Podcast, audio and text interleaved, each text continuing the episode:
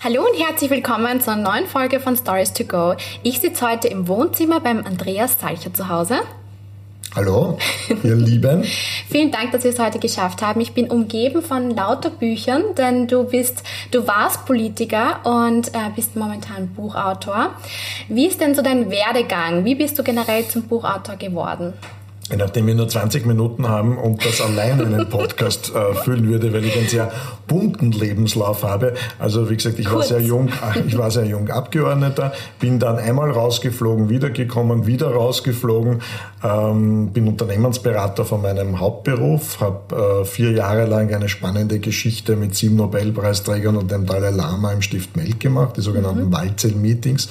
Und in den letzten elf Jahren habe ich zehn Bücher geschrieben. Wow. Wahnsinn. Sehr beeindruckend. Danke für die kurze Zusammenfassung. In meinem Podcast geht es heute generell über die Digitalisierung. Wir sprechen ja heute, also ich versuche ein paar Punkte darauf auszugreifen. Hast du denn persönlich auch digitalisiert? Wenn ja, wie?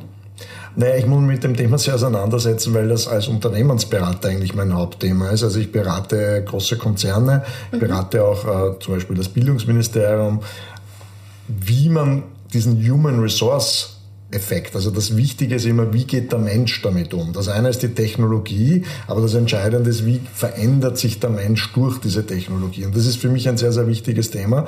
Ich war zweimal im Silicon Valley, also ich habe sowohl die Großen wie Apple, Cisco, äh, Google besucht auf sehr hohem Level. Ich habe viele Startups gesehen. Ich war bei den großen Digital Learning Konferenzen in San Diego. Mhm. Ähm, und ich habe auch selber einen äh, sehr hochwertigen Online-Lehrgang gemacht über Design Thinking. Das ist in meinem Bereich etwas sehr, sehr Wichtiges bei mhm. I D E O. Das ist eine der Firmen, die Design Thinking überhaupt mitentwickelt hat mit der D-School von Stanford. Also spielt eine große Rolle in meinem Leben.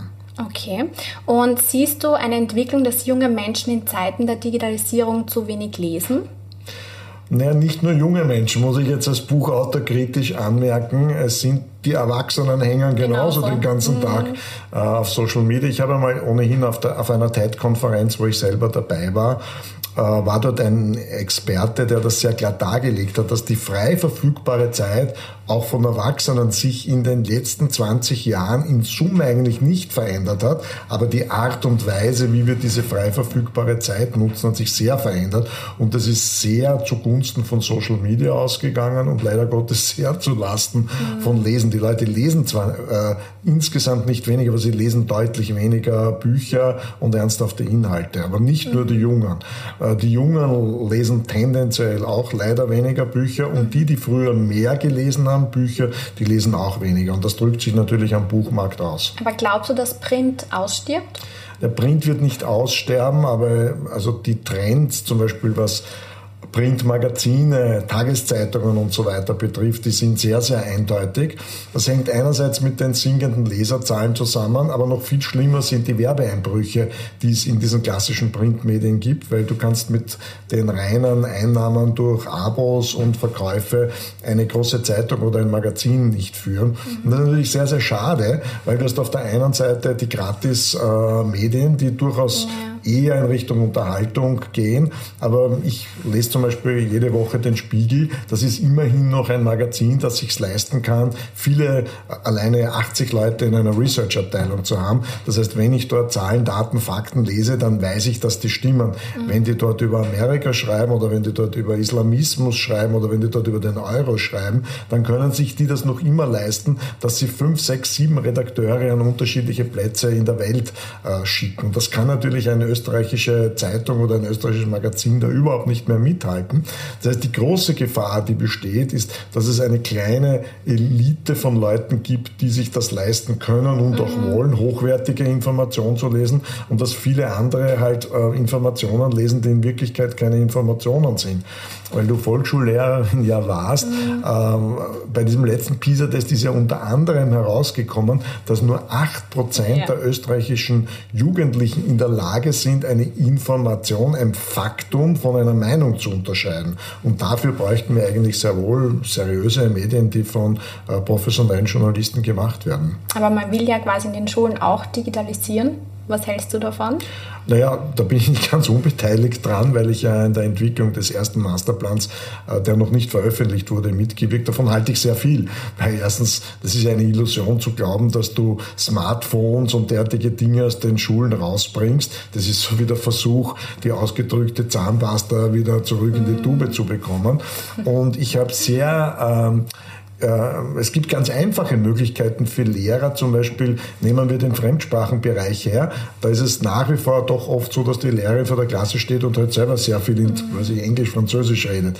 Da gibt es ganz einfache Möglichkeiten, du bildest Dreierteams, die Schüler filmen sich wechselseitig mit ihrem Smartphone, schicken das ihrer Lehrerin, erst einmal redet dann jeder in der Klasse und die Lehrerin kriegt zum Beispiel sehr schnell einen Eindruck, wie das tatsächliche Sprachniveau in der Klasse ist, wo die wirklichen Fehler sind, auf die sie dann in Ruhe eingibt. Es gibt hervorragende Mathematikprogramme, mhm. Khan Academy. Ähm, es gibt ja auch eigene iPad-Klassen. Eigene iPad-Klassen mhm. und so weiter. Also ich glaube da sehr dran, nur äh, zur Beruhigung für deinen eh- ehemaligen Berufsstand, vielleicht wieder mal in Zukunft, entscheidend ist immer der Lehrer, das muss man schon dazu sagen. Ja, aber wenn man den Lehrer befreit von diesen Frontalvorträgen, wie das früher und teilweise leider Gottes noch immer üblich mhm. ist, also ich nenne das immer die Oster, Osterhasenpädagogik, der Lehrer hat das Wissen und versteckt es vor seinen Schülern.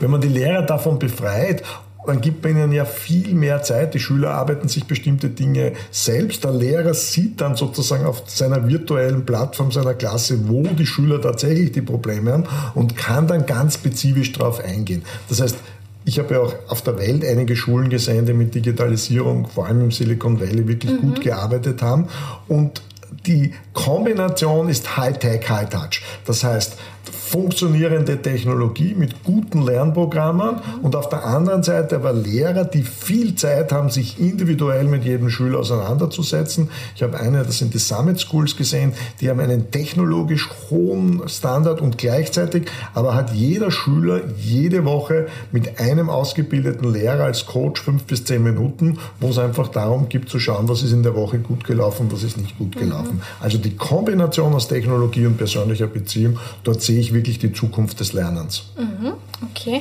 Und ähm, inwiefern nutzt du Social Media? Ich habe vorhin schon ein bisschen ähm, herausgefunden, dass du kein Instagram hast und kein Facebook. Warum das? Naja, wenn du mit Instagram einmal nachschaust, dann wirst du merken, dass dort eher schöne, junge, attraktive Frauen wie du sind. Nicht nur. Es sind auch Fußballer wie Marko Arnautović und David Alaba und Schauspieler. Autoren. Aber du, na, Buchautoren wirst du dort keine oder ganz wenige finden. Das ist einfach nicht das Medium für Buchautoren oder Leute, die sozusagen Bildungscontent machen. Das heißt aber nicht, dass ich nicht Social Media mache. Ich habe einen eigenen YouTube-Kanal. Ich mhm. mache selber Podcasts, wo du ja gerade genau. selber mein Gast warst. Ich bin ein bisschen auf Twitter unterwegs, aber für mich ist der wichtigste Kanal eigentlich YouTube, weil für Leute, die sehr Content anzubieten haben, dort findet man übrigens auch Buchautoren. Mhm. Also ein von mir sehr geschätzter Autor ist Malcolm Gladwell, der durch Tipping Point berühmt geworden ist. Und der sagt, das bietet ihm die Möglichkeit, die Nähe zu seinen Lesern zu haben. Mhm. Weil, und das muss leider auch ich für mich zur Kenntnis nehmen, es halt immer weniger Leute gibt, die... Ein Buch lesen dauert halt sechs bis zwölf Stunden, manchmal noch mehr, die sich diese Zeit nehmen, die aber sehr wohl, das vielleicht einmal im Jahr machen oder zweimal oder dreimal, die aber sehr wohl bereit sind, sich meine Podcasts anzuhören, wo ich mich mit, In- mit Inhalten und mit spannenden Gästen auseinandersetze. Das heißt, für mich ist zum Beispiel YouTube ein Kanal, mit dem ich die Nähe zu meinen Lesern kriege. Mhm. Okay. Und du warst ja auch lange Zeit in der Politik. Hat man in diesen turbulenten Zeiten wie heute zum Beispiel ähm, als Autor einfacher oder verspürst du Druck, nach einem Bestseller wie Meine letzte Stunde den nächsten auf den Markt bringen zu müssen? Ich glaube, jeder, der irgendwo erfolgreich sein will, hat einen entsprechenden Druck. Ich arbeite bis zu einem Jahr an einem Buch und dann mhm. hoffe ich schon, dass äh, das Buch auch von einigen gelesen und gekauft wird.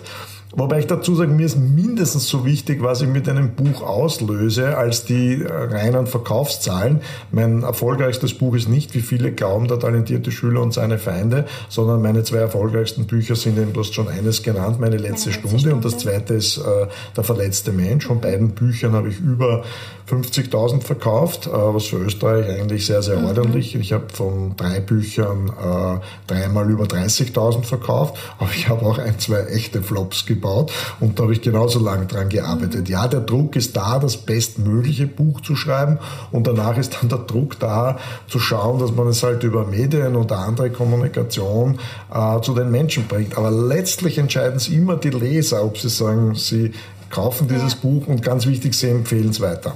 Und woher holst du deine Inspirationen für deine Bücher?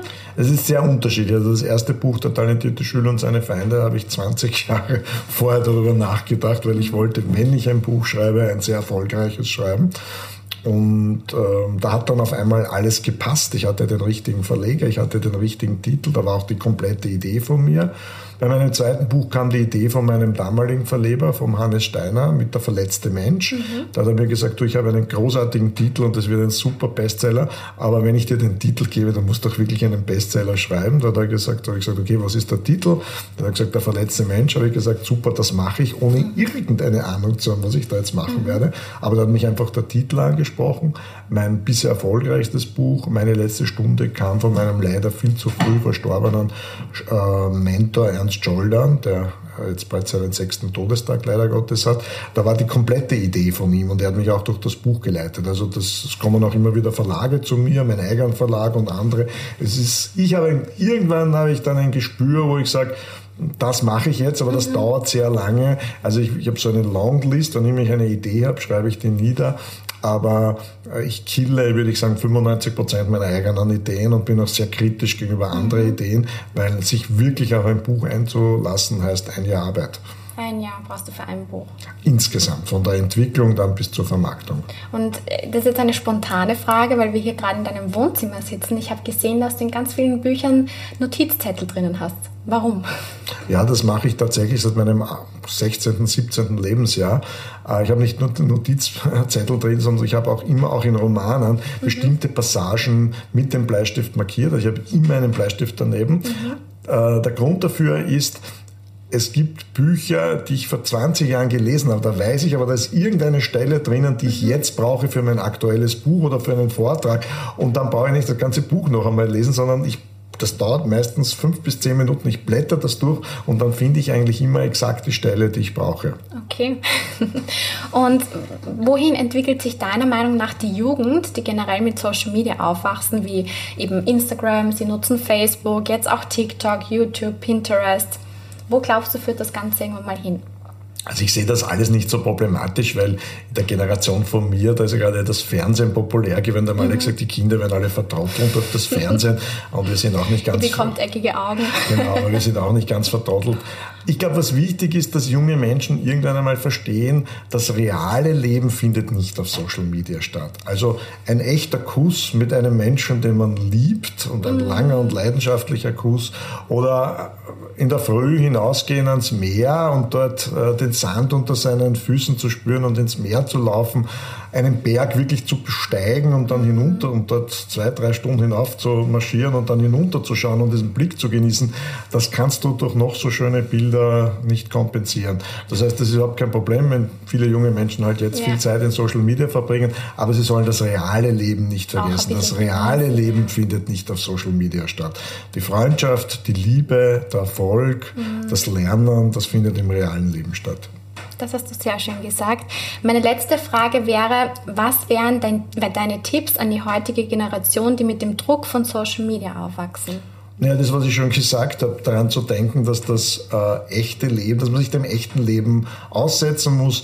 Zweitens, das sagt sich immer so leicht, äh, Druck wegnehmen. Aber ich kann es vielleicht, äh, nachdem ich ja dieses Buch, meine letzte, äh, das ganze Leben in einem mhm. Tag geschrieben habe, wo ich auch geschrieben habe, dass es in unterschiedlichen Lebensphasen unterschiedliche Probleme gibt. Und äh, das Problem, das heute, sage ich jetzt einmal, die zwanzig- bis dreißig-Jährigen haben, ist, dass sie so viele Möglichkeiten haben, dass sie jedes Mal, wenn sie sich für einen Weg entscheiden müssen, also ich nehme jetzt dieses Studium oder ich mache diese Ausbildung oder diese, immer das Gefühl habe, ja, aber es könnte ja jetzt die mhm. falsche sein oder ich habe diese Partnerin oder diesen Partner, aber da gebe ich ja äh, auf Tinder oder auf, äh, mhm. gibt es ja hunderttausend andere Partner. Sich da ein bisschen den Druck insofern rauszunehmen und zu sagen, Zwischen zwanzig und dreißig ist die Zeit in deinem Leben, wo du möglichst viel lernen sollst, wo du möglichst viel Freundschaften und Erfahrungen machen und wo du beruflich auch noch nicht hundertfünfzigprozentig wissen musst, wo es jetzt wirklich hingeht.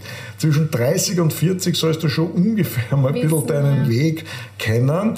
Ja, und wenn du ähm, mit Ende vierzig dein Studium noch nicht abgeschlossen hast, dann solltest du vielleicht langsam auf deine Mutter oder auf deine äh, Freunde hören. Da wird es dann schon langsam Zeit, wo man weiß, in welche Richtung es eigentlich äh, gehen soll. Aber sich diese Zeit zu nehmen, ich kann mich noch genau erinnern, meine äh, Lieblingslehrerin in der Handelsakademie, die hat mir gesagt, äh, wenn du studierst, du wirst sehen, das ist die schönste Zeit deines Lebens, weil es eine Zeit der ungemeinen Freiheit ist. Also das ist so die Zeit, die man zwischen achtzehn, neunzehn und vierundzwanzig, fünfundzwanzig hat. Man soll es nicht auf, ausdehnen wie vierzig, yeah. wie ich gesagt habe, irgendwann muss man, genau. Aber so wirklich diese Zeit und diese Freiheit auch zu nützen und sich darüber zu freuen. Ja, das stimmt. Vielen Dank, dass ich bei dir sein durfte und wir den tollen Podcast aufgenommen haben. Bis Vielen bald. Dank für die Möglichkeit. Alles Liebe. Tschüss.